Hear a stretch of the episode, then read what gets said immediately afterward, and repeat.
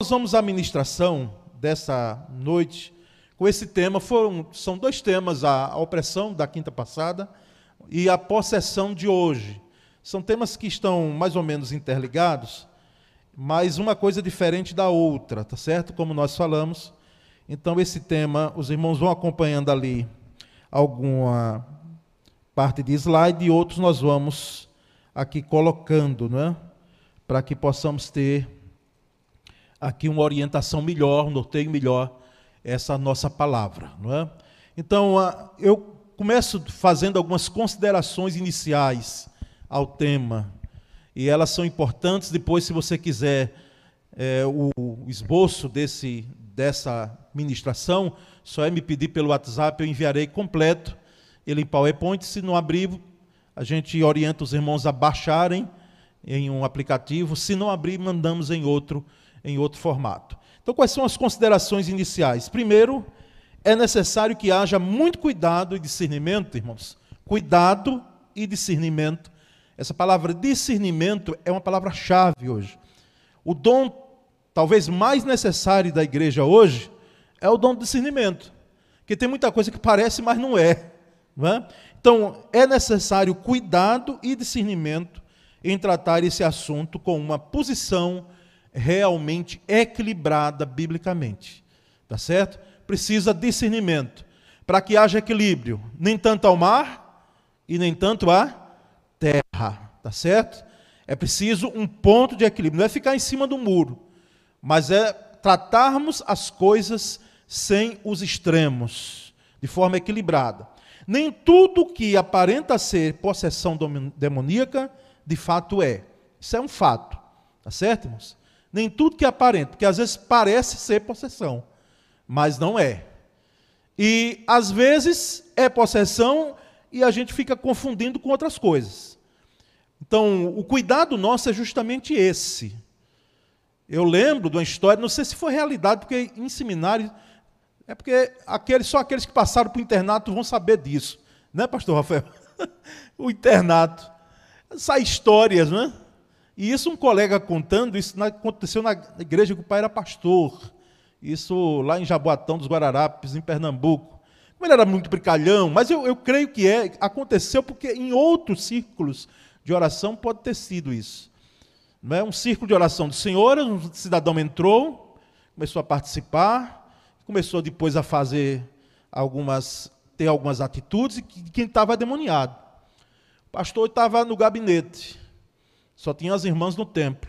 Alguém foi chamar o pastor, ele olhou, orou, e o demônio não saía desse moço. Foi quando ele teve uma atitude mais rígida de entender que aquilo ali não era demônio, coisa nenhuma. Ali era o rapaz que estava fazendo atitudes de brincadeira com aquelas irmãs ali. Não era demônio, era assim vergonhice dentro dele.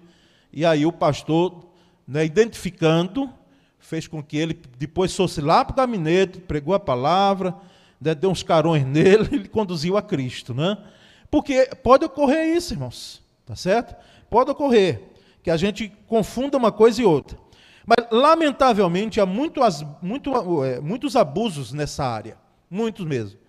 É? Os segmentos, é? com todo respeito a segmentos religiosos, às vezes exploram isso muito, essa questão da possessão demoníaca.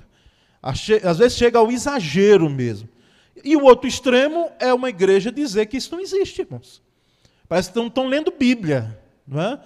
Ou chegam a dizer, como alguns teólogos que a gente lê, e eu mesmo não procuro não ler. Tomo conhecimento, mas eu, não, eu quero ler teologia boa. Teologia que não presta, eu não quero. E a teologia é boa, não é? Quando vem de uma fonte boa. Gente que diz que ah, Satanás, ele, aquela atuação foi, maior, foi menor, foi maior, aliás, lá atrás do que hoje, de que algumas coisas aconteceram lá e não acontece hoje, tal, isso aí não tem a, uma ligação com a palavra, não tem um embasamento bíblico. Então, essa é uma segunda consideração. A terceira consideração é que nem todo caso de possessão demoníaca ocorre da mesma forma, na mesma intensidade. Tá certo? Tem possessões, irmãos, que aqui alguns irmãos já experimentaram isso. Estou dizendo isso com conhecimento de causa porque vivenciamos e sabemos que alguns enfrentaram isso claramente. De, a ponto de chegar, a gente olhar assim e dizer, meu Deus, como é que pode alguém ser um instrumento tão vivo nas mãos do diabo?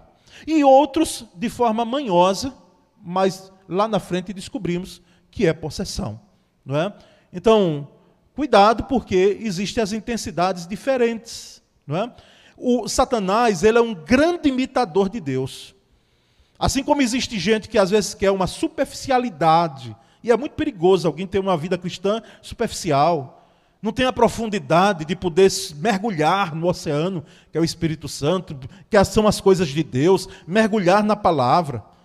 Aí fica numa vida, muitas vezes, ali, não é só entre aquele rasinho da praia, e não vai nas águas profundas, onde muitas vezes ocorrem os milagres, onde ocorre o enfrentamento maior, onde nós conhecemos quem de fato é Jesus. Então, assim também Satanás faz. Age de forma variada de acordo com as brechas, é claro, que ele encontra, não é? E de acordo também, a leitura é que a intensidade não é a mesma. A forma não é a mesma. Então, são essas considerações que nós fazemos e introduzimos, irmãos, então, de fato, o assunto, dizendo que enquanto a opressão é a presença de demônios em torno da pessoa, e nós aprendemos aqui quinta-feira passada de que crente pode ser oprimido, crente pode, é um leão que fica ao nosso derredor e, e a Escritura é, falou isso não a não crentes, falou isso a crentes, não é? Isso foi dito às igrejas, mas enquanto a opressão ela é exteriormente, a possessão é internamente. Ela ocorre dentro da pessoa. A possessão demoníaca, irmão, se dá quando um ou mais demônios, que geralmente quando são mais de um, quando são muitos, vamos dizer assim, não é? Nós é, chamamos de legião porque eles mesmos se denominam assim. Não é? São muitos. E a, o termo legião aqui, nós vamos ver pelo menos o texto do Gadeno, que o pastor Flávio até estava fazendo menção aqui. A legião não quer dizer que eram seis mil demônios, como era a legião romana, não. A legião romana era de seis mil, pelo menos seis mil soldados, uma legião. Mas às vezes eram mais. O significado do texto é que eram, são muitos dentro de uma pessoa só. Jesus, ah, inclusive, expulsou de uma mulher chamada Maria Madalena, Madalena quantos demônios? Quem lembra? Sete demônios. Entendeu? Então, ah, pode ser um ou mais demônios que estão ali possuindo o corpo de uma pessoa, de tal forma que ele toma corpo e mente. A pessoa fica, de fato, casos raríssimos que ela fica ainda tendo alguma noção. Porque geralmente, se é possessão, o termo mesmo é que o corpo e a mente são tomados. E eles agem de acordo com essa entidade, com esse demônio que está possuindo o corpo é, dessa pessoa. Então, vamos ver possessão demoníaca no Antigo Testamento. No Antigo Testamento. Há poucos existe possessão demoníaca no Antigo Testamento. Mas isso não quer dizer que não existia.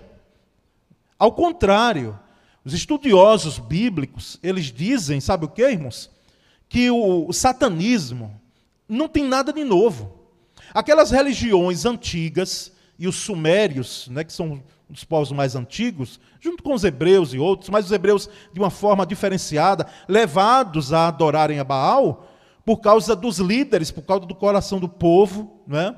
Mas os sumérios, eles inclusive tinham é, pessoas, tinham sacerdotes e outros povos antigos, que eles mexiam muito bem com essa questão do satanismo, o demonismo. Eles já tinham uma crença voltada lá atrás em relação a isso. Então, há poucos existe no Antigo Testamento, mas não quer dizer que não existia. E olha um texto antigo, um texto que, de Moisés, lá em Deuteronômio 32, 17, Deuteronômio 32, 17, você pode abrir sua Bíblia aí, não é? enquanto eu estou citando os textos, você vai me acompanhando, lendo a, a palavra comigo. Deuteronômio 32, 17 é o que Moisés diz no seu canto, né, desde o lado do capítulo 31, e ele chega aqui o capítulo 32, dizendo: Sacrificaram a demônios, isso no Antigo Testamento, que não são Deus, a deuses que não conheceram, a deuses que surgiram recentemente, a deuses que os seus antepassados não adoraram. A, a frase aqui chave é: sacrificaram a demônios que não são deuses. A demônios.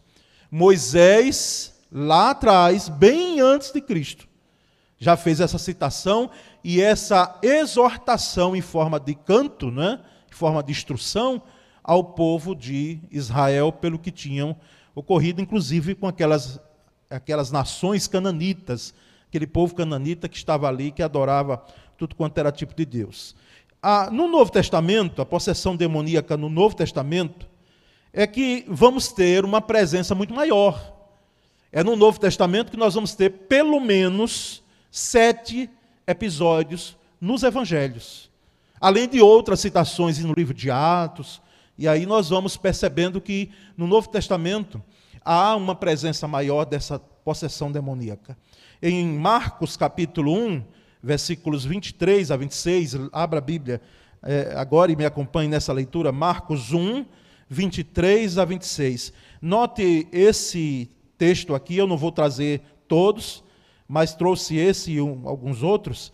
Marcos 1, 23 a 26. Justamente naquela hora, na sinagoga, interessante, na sinagoga, na igreja, não é? podemos dizer, no templo, um homem possesso de um espírito imundo, de demônio aqui, gritou: O que queres conosco, Jesus de Nazaré? Sabem quem ele, sabia, quem era Jesus. Vieste para nos destruir? Sei quem tu és, o Santo de Deus. Cala-se e saia dele, repreendeu-o Jesus. O espírito imundo sacudiu o homem violentamente e saiu dele, gritando. Interessante aqui, irmãos, que nós temos esse caso de possessão dessa pessoa que nós não temos o um nome, era um homem, e ele estava na sinagoga. A sinagoga era o local de instrução dos judeus. Nós podemos hoje dizer, trazendo para os nossos dias, que ele estava na escola bíblica dominical e estava ali possesso, não é? E começou a dizer, inclusive, uma verdade, que Jesus era o Filho de Deus. Sabia quem era Jesus. Porque os demônios nos conhecem. E é bom ser conhecido no céu e no inferno. É bom o crente ser conhecido. Porque, inclusive, o apóstolo Paulo, ele teve seu nome citado através daquela ação terrível, trágica dos filhos de Sevas, os demônios disseram: Nós sabemos quem é Jesus, sabemos muito bem, e conhecemos sabemos também quem é Paulo, mas vocês quem são? Então é bom conhecido, ser conhecido pelos demônios. É bom saber que nós somos conhecidos no reino das trevas, sim. Mas notamos que Jesus ordenou que eles se calassem. Cale-se e saia dele. Mesmo uma glorificação, não tem como, não é? uma glorificação sair da boca de demônio. Que ele estava dizendo, tu és o filho de Deus, aqui, como diz aqui, vieste para nos destruir, sei que tu és o santo de Deus. Ó. Jesus ordena que, que se calem, porque quem deve, na realidade, glorificar o nome de Jesus não são demônios, embora eles estão submissos porque sai de, uma, de um, um ser que é imundo por natureza. Tá certo, irmãos? Imundo por natureza. É interessante notar que o Espiritismo, o Espiritismo, irmãos, ele crê piamente, piamente, de que demônios, Satanás, eles podem se arrepender e depois eles, de alguma forma, fazerem o bem. Pode analisar uma, uma literatura, se tiver sabedoria para tanto, um site espírita, você vai ver essa noção clara. Líderes espíritas diziam claramente de que o Satanás, o diabo, era nosso irmão. Não, é? não era assim que Alziro Zaru dizia? Nosso irmão. Lembra os irmãos de que anjos, sejam eles de Deus ou demônios de Satanás, não lhes são dados os direitos de arrependimento. Uma vez caídos, como aconteceu lá naquela rebelião, de um terço do céu seguirem a Lúcifer, a Satanás, eles não têm direito como nós. Olha que graça de Deus para nós, seres humanos. De nos arrependermos é possível, mas demônios e anjos caídos não. Não se arrependem. Por quê? Porque eles foram criados para um fim e não lhes é dado, até onde a gente estuda teologia bíblica, não lhes são dados direitos de arrependimento. Então, é inconcebível um demônio pro, é, propagar as coisas de Deus, é inconcebível de um demônio sair o que é bom. Por isso que são espíritos imundos. Mas, irmãos, notamos então aqui que aquele homem é liberto, saiu, e aqui dá a entender que era mais de um, não é? Porque os irmãos notaram o verbo que eles usam, vem nos, vieste para nos destruir. Ó. Então era possivelmente mais de um que estava ali naquele homem, antes do tempo. Vieste nos destruir, sei que tu és o santo de Deus, e aí, sacudido o homem, saíram de forma violenta. Nós vamos adiante, irmãos, e vamos ver um, mais um texto. Esse nós não vamos ler, porque se fosse para ler, eu leria todo ele, os 20 capítulos, os 20 versículos, aliás que é justamente esse texto do Gadareno. Mas por se tratar de uma história conhecida, de um episódio conhecido, estamos, estou partindo do princípio de que os irmãos conhecem, tá certo? As minúcias do texto, nós vamos, não vamos ler. Mas o texto é Marcos 5, de 1 a 20. Marcos 5, de 1 a 20. O endemoniado Gadareno ou Gerazeno também.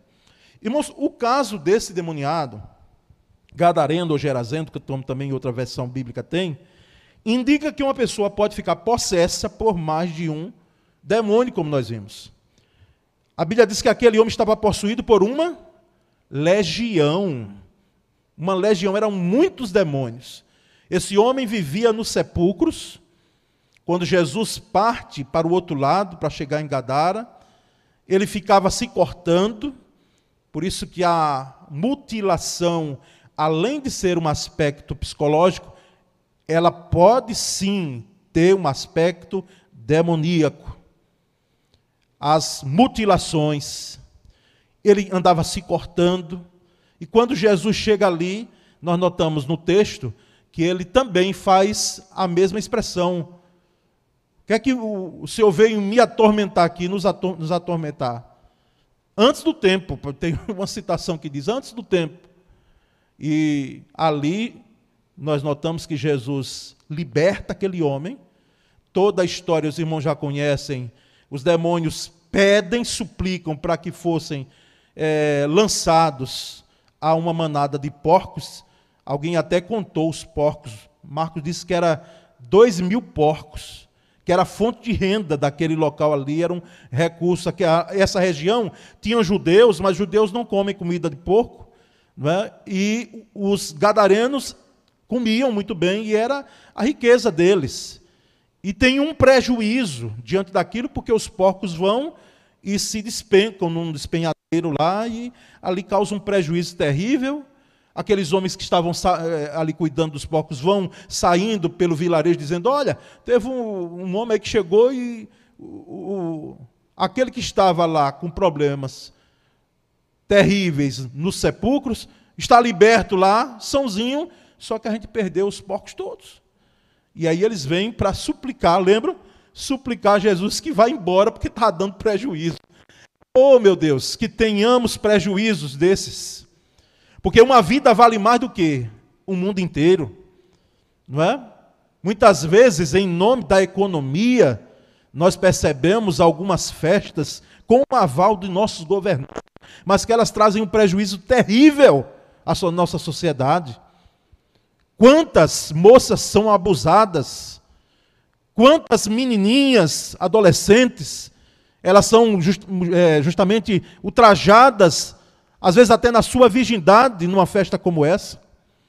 Mas em nome da economia, não é? É porque traz recursos para a cidade. Então, o argumento é esse mas muitas vezes não se pensa naquela vida que foi liberta lá.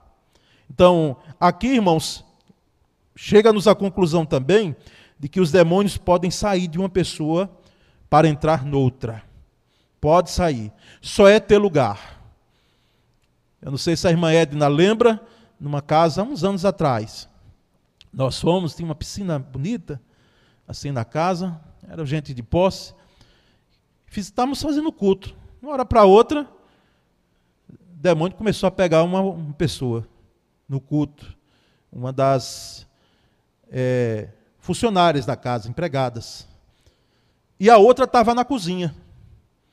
Então, começamos a orar. Nesse, nesse culto estava a irmã Dalva, estava a irmã, são os que eu lembro, Denal.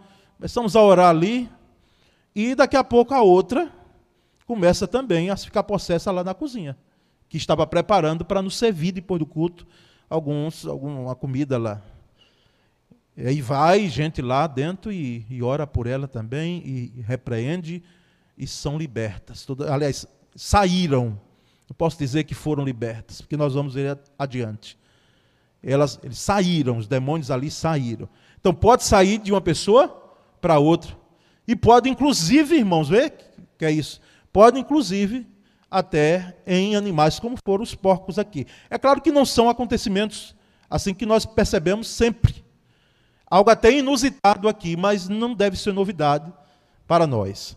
E a, o texto, claro, para isso, é que lá em Lucas 11, 24 e 26, vê aí o que é está lá escrito. Lucas 11, 24 e 26.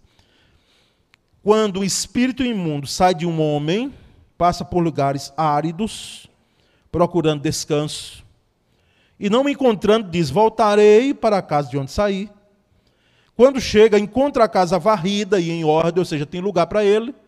Foi expulso, mas está lá o lugar ainda. Então vai e traz outros sete espíritos piores do que ele, e entrando passam a viver ali. E o estado final, note bem isso, irmãos. E o estado final daquele homem torna-se pior do que o primeiro. Então, ocorre isso aqui em possessão demoníaca. Não é? Eles saem, mas enquanto não forem, a pessoa não for liberta, por isso que o objetivo nosso é levar a uma conversão. Porque a pessoa convertida a Cristo, salva em Cristo Jesus, demônio, nós vamos ver que ele não vai fazer isso jamais. Mas enquanto a pessoa não tiver uma conversão, ele sai e volta. E volta e faz pior.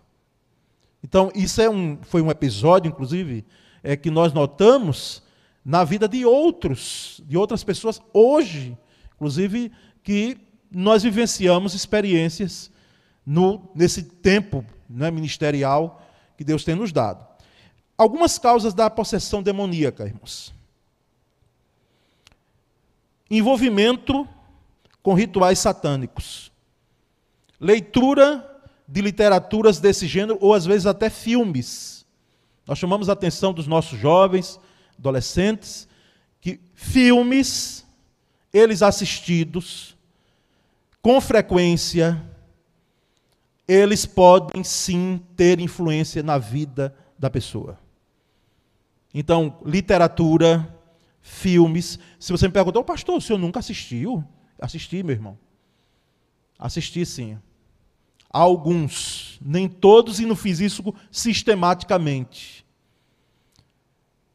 E notamos que essa forma, literatura, filmes, trazem sim uma influência na pessoa e no ambiente. Há pessoas que não acreditam, mas irmãos, nós temos experiência nisso. E esse envolvimento com rituais satânicos, pessoa que fez parte de algum ritual satânico, às vezes sem saber, sem ela perceber, pensando que estava buscando o bem.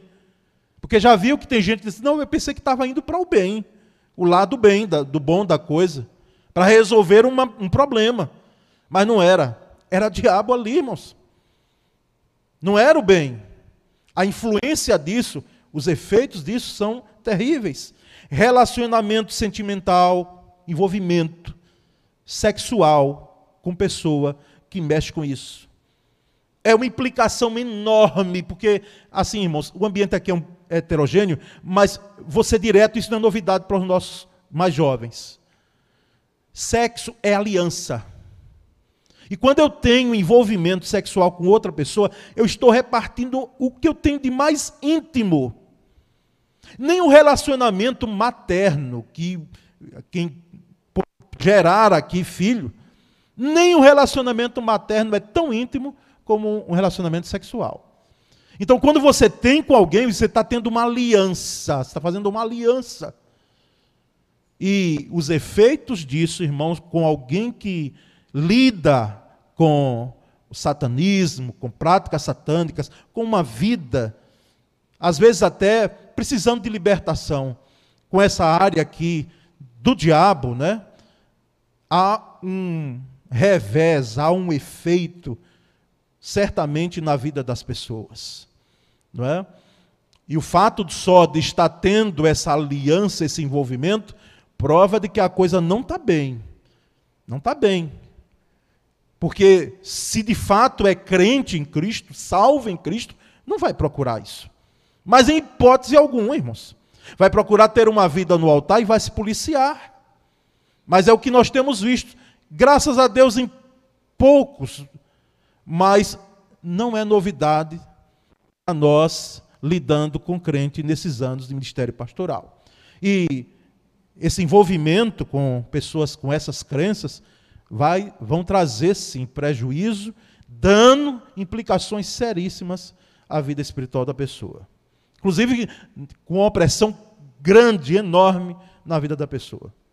E qual é a outra causa que a gente pode destacar aqui? Consagração da pessoa através dos pais. Os irmãos sabiam que tem hoje pais que levam seus filhos e consagram através de rituais satânicos, consagram mesmo as suas crianças, os seus filhos. Muitas vezes o sangue de uma criança é derramado, é dado, para que seja feito um, um ritual satânico ali, no intuito de quê? De satisfazer uma entidade que pediu, que exigiu que aquilo fosse feito. Então, a consagração da pessoa através dos pais, Note que Satanás é imitador de Deus, né? Nós não consagramos nossos filhos ao Senhor sem derramamento de sangue, porque já foi derramado na cruz de uma vez por todas, mas mesmo assim, por um lado, aí Satanás vem e faz com que as, os demônios exijam também consagração de vidas. Às vezes que não tem a noção do que está ocorrendo ali, sejam feitos rituais. Então, através dos pais, antes do nascimento ou na infância, na mais tenridade. Eu vou contar uma experiência aqui e nós vamos ver que essas experiências, já viu, não são para glorificar, em hipótese alguma, ninguém que faz. Porque ai de nós nós formos enfrentar as, a demônio com o que nós achamos que temos. Que o que nós somos. Porque nós somos isso, somos aquilo, somos homem de Deus, somos mulher de Deus. Seja mulher de Deus, seja homem de Deus. Mas em hipótese alguma, pense que você é vitorioso por causa disso. Porque eles vão submeter ao nome de Jesus, você vivendo o nome de Jesus. É dessa forma. E há anos atrás, eu conversando com alguém, porque ele queria matar a esposa, e saímos correndo daqui, já contei essa experiência aqui, correndo com a Eliana na época, o pastor Jabes ligou, disse: Paulo Sérgio, vai lá e vê porque está ocorrendo alguma coisa lá. Ele tinha sido notificado, quando eu chego, ele dizia assim: não, não dá para viver mais com ela, não quero mais, não quero mais, não vou mais viver. Tal. O discurso era isso, em meia hora conversando e a gente tentando. Foi quando, lá de meia hora, quando a gente vai orar, a expressão foi: Eu bebi o sangue dele. Me arrepiei dos pés à cabeça. Jesus, eu conversando com o demônio sem saber. Não sabia mesmo, não, irmãos. Conversando com ele. Demônio manso. Não quero mais, não quero mais. Mas, meu querido, tá, não, não, bebi o sangue dele. Ele não teve fazer entrevista, mas eu fiquei tão curioso. Eu disse: Como foi? Ele disse: A mãe me deu quando era pequeno. E aí começamos a orar, juntamente com a Eliana e outra pessoa que estava conosco. Começamos a orar, começamos a, a repreender, do libertação. Quando ele voltou a si, o que foi que houve? Porque o Senhor está aqui. Ele disse: Olha, depois, amanhã, você vai saber, envergonhado, o que foi que teve. Os irmãos estão entendendo? Então, consagração dos filhos em rituais. Irmãos, não ter Cristo no coração é uma causa para possessão demoníaca. Eu posso dizer que todos os que não têm Cristo são possessos? Não. Esse é um exagero. Mas não ter Cristo no coração, não ter Jesus, não nascer de novo, há possibilidade sim da possessão. Tá certo? Vamos adiante. Fenômenos em algumas possessões demoníacas. Já estou chegando do meio para o final. Fenômenos em algumas possessões demoníacas. Primeiro, mudanças na fisionomia. Isso às vezes fica claro em algumas possessões. Se transforma mesmo. Quem já viu isso aqui? Transforma literalmente. É gente, mas fica parecendo um bicho. Tá certo? Fica parecendo um bicho mesmo. Se transforma a fisionomia. Mudanças bruscas no tom e no timbre da voz. Uma mulher falando como se fosse um baixo de coral grave. Isso não acontece em mãos em filmes, não. Isso é realidade na vida de gente que está possessa pelo diabo. O tom grave da voz. Ou o tom de criança. O tom de criança. Já viram a possessão com Cosmo Damião, como é? Meninos são crianças, gente fazendo as vozes de criança. Então, mudança é, somática no corpo da pessoa. Qual é outro fenômeno? Força incompatível com o físico da pessoa, que leva a arremessar grandes móveis ou lançar objetos muito pesados. Esse sujeito não tem esse corpo todo, e mesmo que tenha. Eu ouvi falar de alguém, não estava presente, mas alguém ligado a mim que disse que uma pessoa possessa dessa pegou uma mesa, aquela mesa de sinuca que é pesadíssima, não é? E pegou como se fosse um, uma mesa qualquer, levantou. Quando os policiais viram aquilo ali, disse: esse homem está com um demônio. E graças a Deus tinha crente no meio. E repreendeu.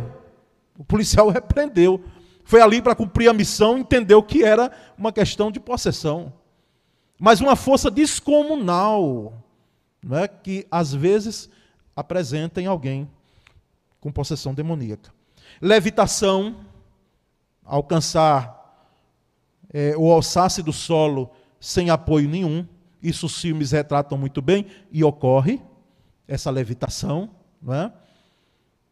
Às vezes eu já vi uns dois metros, o inimigo pegar alguém e depois se lançar. Vi uma única vez isso, irmãos, é de estarrecer. Levantar mesmo, como pode alguém estar no solo e depois ser alçado, dando um pinote como cobra e depois ser lançado não é, bruscamente no chão. Então, essa levitação, ela é um fenômeno que a paranormalidade diz, mas com todo respeito à paranormalidade. Mas isso aqui é um fenômeno que ocorre também em possessão. Outro, falar, olha que interessante, falar em línguas desconhecidas pela pessoa. Com frequência, além do mais, são línguas mortas ou arcaicas. Já se descobriu isso em algumas possessões. Pessoas falando, e se pensou que ela estava falando línguas, não é? Mas era o demônio falando língua, e quando se descobriu, era uma, um dialeto pré-colombiano, linguistas puderam estudar depois. Era um dialeto pré-colombiano, que não existia mais. Como isso ocorre? Satanás não tem uma experiência milenar, não é? então ele faz com que, inclusive, para confundir. Não estou dizendo que o falar em línguas é possessão, hipótese alguma, isso, irmãos. Mas muitas vezes vem dessa forma para confundir justamente. Premonições. Fenômeno da premonição. Tem gente que ah, ela se acha uma escolhida. E ela, ela tem premonição. Ela ou vê ou ela sonha com alguns episódios que acontecem ou totalmente ou muito parecido com a premonição que ela teve. Tá certo? Anos atrás, falando com alguém aqui da igreja, está em outra igreja batista, essa pessoa, ela comentou comigo e disse: pastor, eu, eu tenho um tipo de premonição.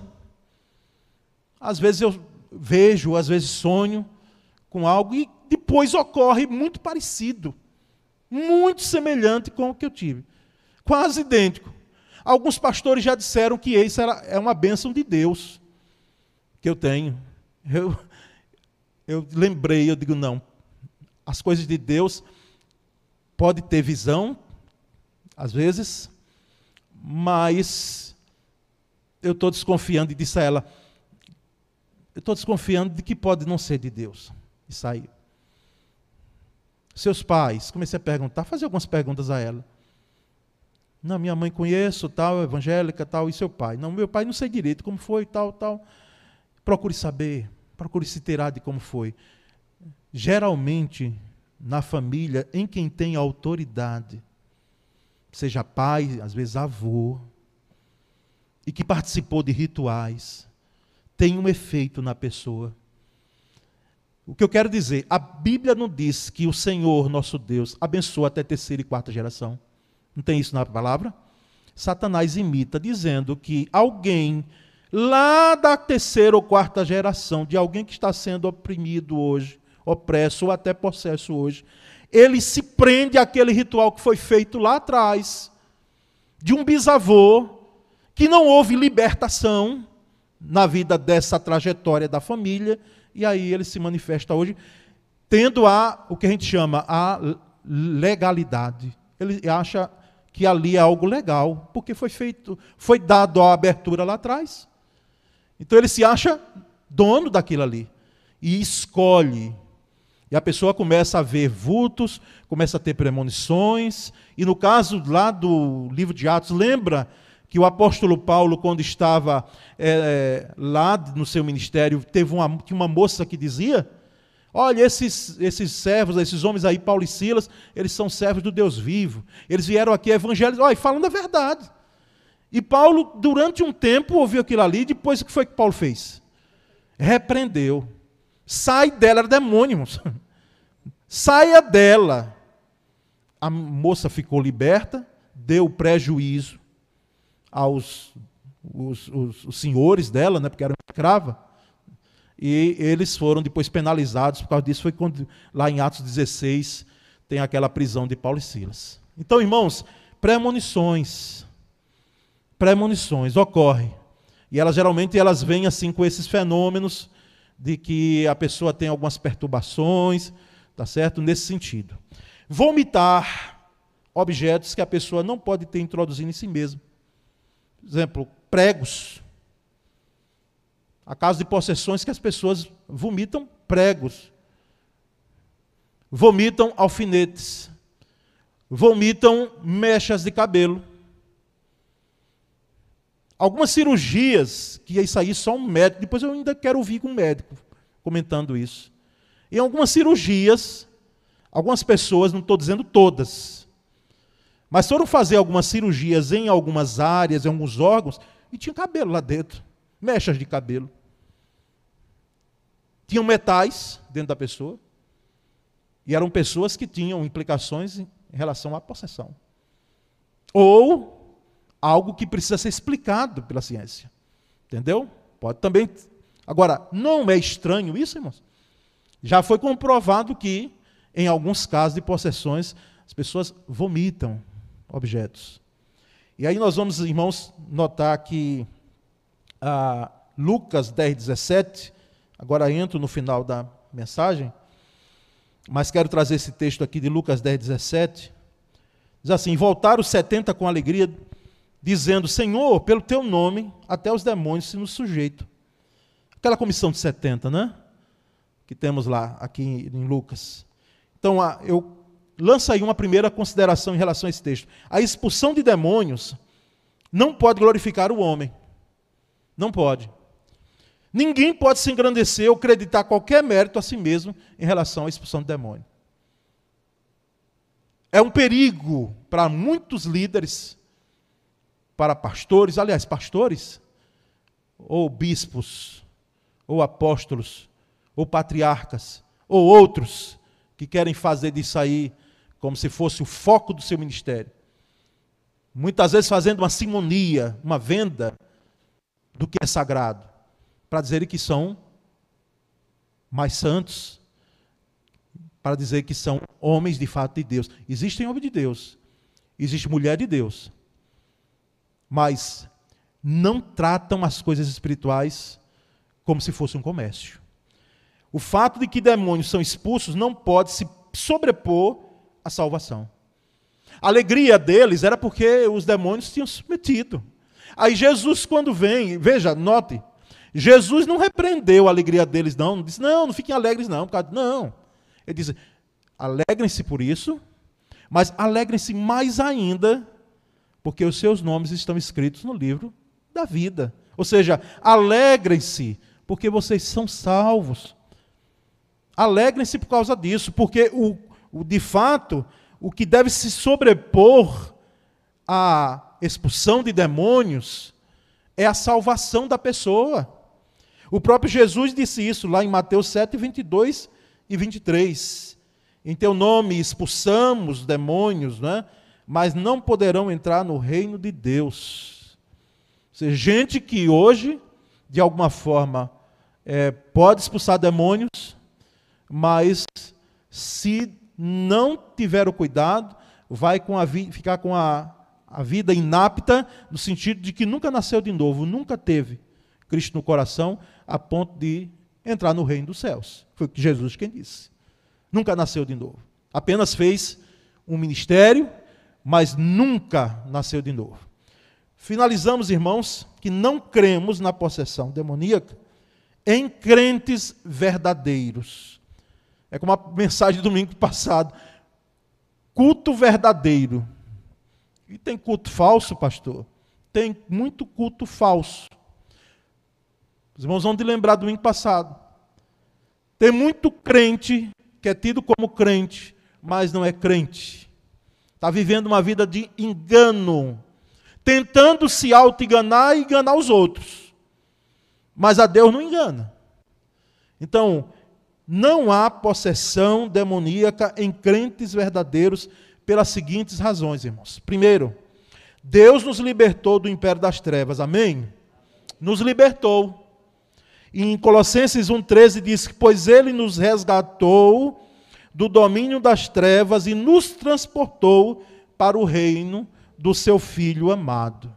Ele nos libertou e nos transportou para o reino do seu filho amado, o reino de Cristo, o reino de Deus. Então não há possessão. Essa história de crentes endemoniados não existe. Nunca nasceu de novo quem foi. Nunca. Crentes possessos não existe, irmãos. Nunca foi crente. Segundo, luz e trevas não tem como coexistir. Não tem. Em João 8,12 diz, falando novamente ao povo, ao povo, Jesus disse: Eu sou a luz do mundo. Quem me segue nunca andará em trevas, mas terá a luz da vida. Nunca andará em trevas. E possessão são trevas. E quem está no reino da luz não tem como ter a comunhão com o reino de trevas. Então, como é que eu posso conceber uma possessão de alguém que está no reino da luz, no reino de Deus, onde as coisas são claras, elas não são as escondidas. Elas são claras, as coisas de Deus são claras e não trazem confusão. Às vezes a gente fica sem entender direito algumas coisas, mas confusão não traz, traz clarear. Terceiro, somos selados com o Espírito Santo.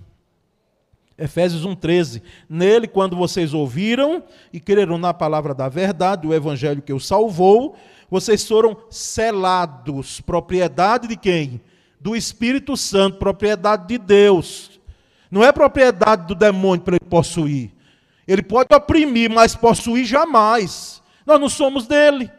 Somos de Deus em Cristo Jesus. Então nós somos selados com o Espírito Santo da promessa. Esse selo aqui é selo de propriedade, pertencemos a Deus, somos de Deus. contei uma vez numa vigília aqui há anos atrás, ouvi um testemunho, naquele tempo, esse tempo tem tempo, né? Foi num. Até aquele tempo de CD, né? Que já passou. Né? Ainda tem, mas alguns notebooks nem pegam mais. Mas ouvi um testemunho de alguém. Não sei se tem internet hoje. De alguém que faleceu, era servo do Senhor. E aí essas pessoas que trabalham com necromancia, né? com coisa de mortos, vão, violam túmulo, ou às vezes dão, não sei como fazem, mas elas procuram as vísceras. É isso mesmo. Trabalham com vísceras, trabalham com ossos, né? violam túmulos para trabalhar com necromancia. E aí foi mexer com um túmulo. E o guia dela disse: não mexe nesse, porque esse é do homem lá de cima. Aí ela, pá, obediente. Às vezes essas pessoas têm uma obediência que alguns crentes não têm. Eu vi de uma cantora que ela disse que ela não desfilou um tempo atrás aí numa escola de samba, porque a entidade dela, o guia dela, disse que não era para fazer. E ela obedeceu. E ela obedeceu. Às vezes a gente prega a palavra, prega, prega, pastor Flávio, pastor Rafael, a gente prega, prega, prega, tem cliente que faz ouvido surdo. Está lá, fazendo de novo, fazendo de novo, fazendo de novo. E ela obedeceu, aquilo ali mexeu com ela, depois ela conheceu o Evangelho de Cristo e libertou. E foi ela quem disse esse testemunho naquele CD. Eu acredito que deve ter internet. Se você for buscar, deve ter algo parecido sobre isso lá. Por último, irmãos, o crente, aliás, penúltimo, o crente é santuário do Espírito Santo, que é um morador definitivo e não esporádico na vida do crente.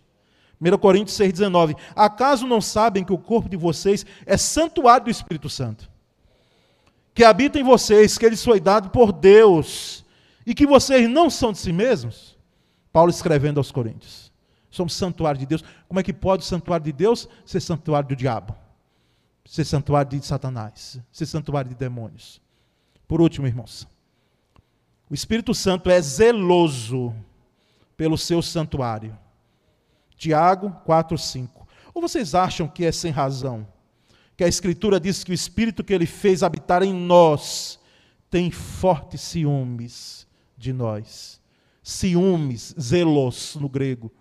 Não é o ciúme doentio, que um homem diz que se não ficar com ele como mulher, não vai ficar com ninguém e mata muitas vezes. Esse é o ciúme doentio que tem prejudicado tanto a nossa sociedade. O ciúme do Espírito Santo não. É zelo, é zelo, é o cuidado, não é? Ele zela pela sua propriedade, que somos pela graça de Deus nós.